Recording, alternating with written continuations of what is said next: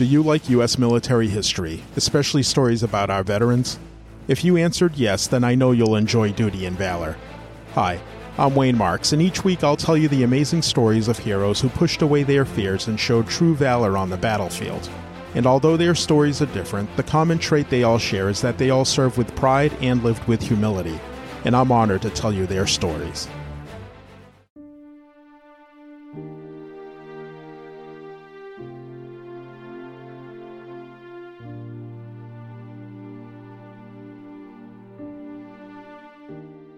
There's only one area in which we can truly say there is no argument as to what makes greatness. And that is when one man gives his life to save another man or other men. This is truly a great man. Though the United States had increasingly been involved in Southeast Asian geopolitical concerns following the Second World War, they didn't become directly involved in combat in Vietnam until March of 1965, when the first American combat troops arrived. Over the next eight years, approximately 3.1 million Americans were stationed in Vietnam during the war, and of those, only 266 would be awarded the Medal of Honor. On today's show, I will tell you the story of one of these men. With his unit surrounded by enemy forces, this hero would organize and lead his unit in a fierce defense of their position over a relentless 34 hour period. During this time, he would repeatedly risk his own life to direct fire at the enemy, aid the wounded, distribute ammunition, and he would even lead multiple patrols outside of the perimeter of their defensive position, doing much of this while wounded. This is the story of Green Beret Sergeant First Class William Maud Bryant.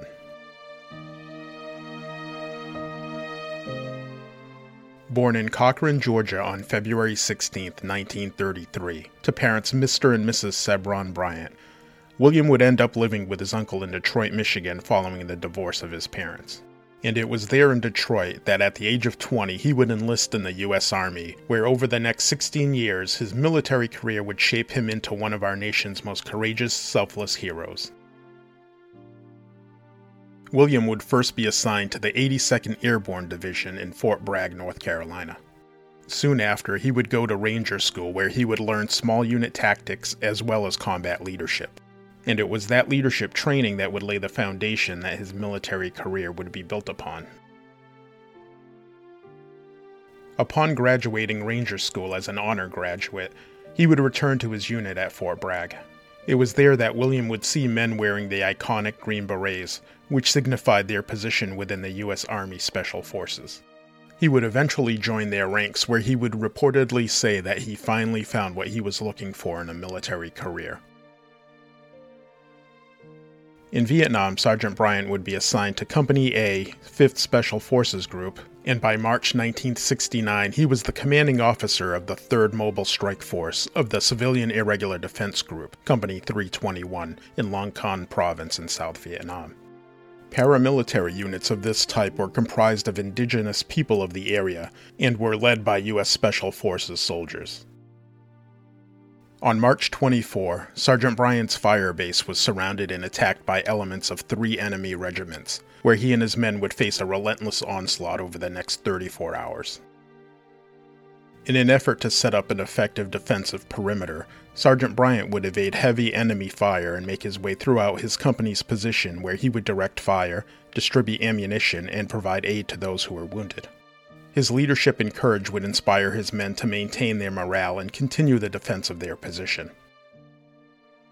As fighting ensued, Sergeant Bryant's unit was running low on supplies and an ammunition drop was coordinated. As happens all too often in combat, the helicopters had to evade enemy fire and they were not able to precisely drop the ammunition where it was needed most. Rather, it was scattered throughout the general area. Knowing what needed to be done and facing intense enemy fire, Sergeant Bryant would disregard his own safety and would gather all of the scattered ammunition boxes, and he would go on to distribute the much needed ammunition to his men. This allowed them to persist in their tough defense of the base. At one point, the fighting had died down just long enough to allow Sergeant Bryant to organize and lead a patrol outside of their perimeter. His patrol would quickly be engaged by heavy small arms fire and were pinned down, where they could not tactically retreat back to their original position. It was reported that Sergeant Bryant was able to single handedly stop one enemy attack, which inspired his patrol to repulse subsequent enemy assaults. In an attempt to gather intel on the enemy units, Sergeant Bryant would crawl forward toward the enemy, in attempt to capture an injured enemy soldier which he spotted some distance away. By the time Sergeant Bryant reached him, the man had died of his wounds. Sergeant Bryant then had to evade heavy enemy fire and return back to his patrol.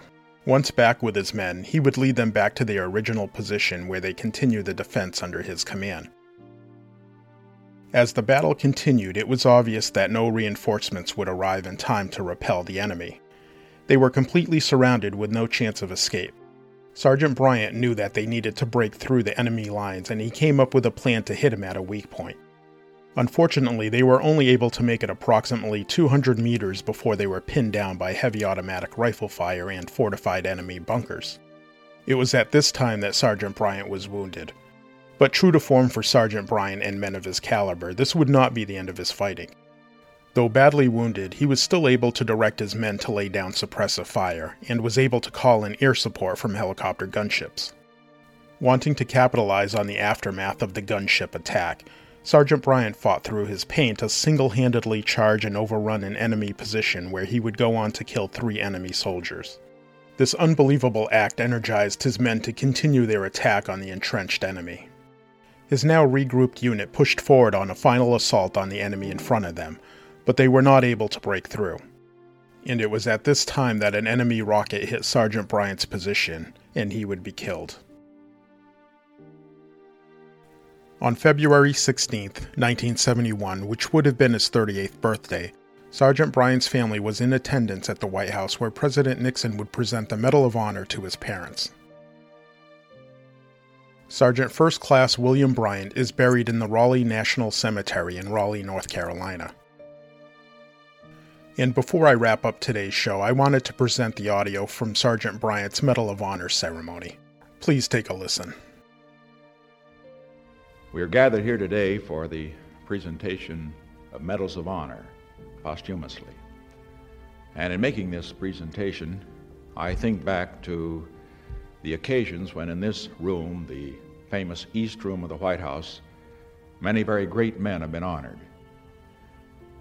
We wonder at times what greatness really is, and uh, we can have arguments about what makes a great man. Uh, wealth, the richest man in the world, is he the greatest man? But then there could be arguments as to who is the richest man. The most successful politician, he may be the great man. But then we can have a debate as to who is the most successful politician or political leader. The great artists, the great musicians, the great athletes, the champions, in all of the fields of human endeavor, there is honest debate among men as to who is the greatest, who is truly a great man.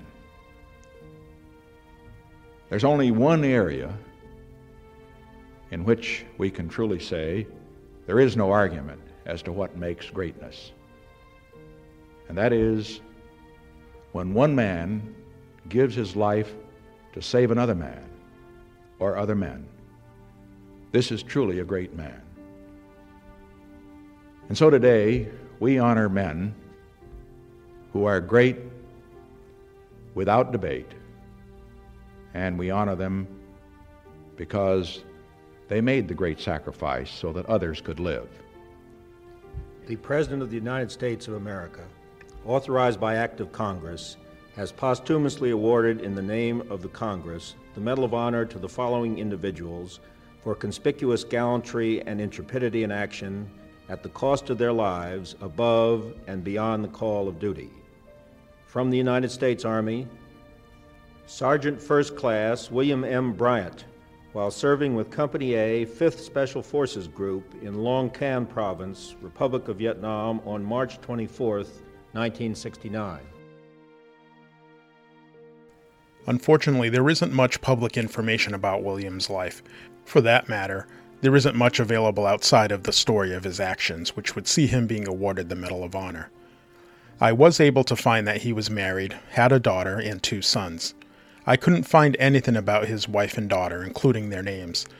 However, I did find an article written by Rachel Riley of the Fayetteville Observer where his two sons, Gregory and Kelvin, were in attendance at a ceremony where the family would present Sergeant Bryant's Medal of Honor to be displayed at Bryant Hall, the building named in his honor at the JFK Special Warfare Center and School at Fort Bragg, North Carolina. Thank you for listening, and if you enjoyed this week's show, we kindly ask that you follow us and leave a review and five star rating.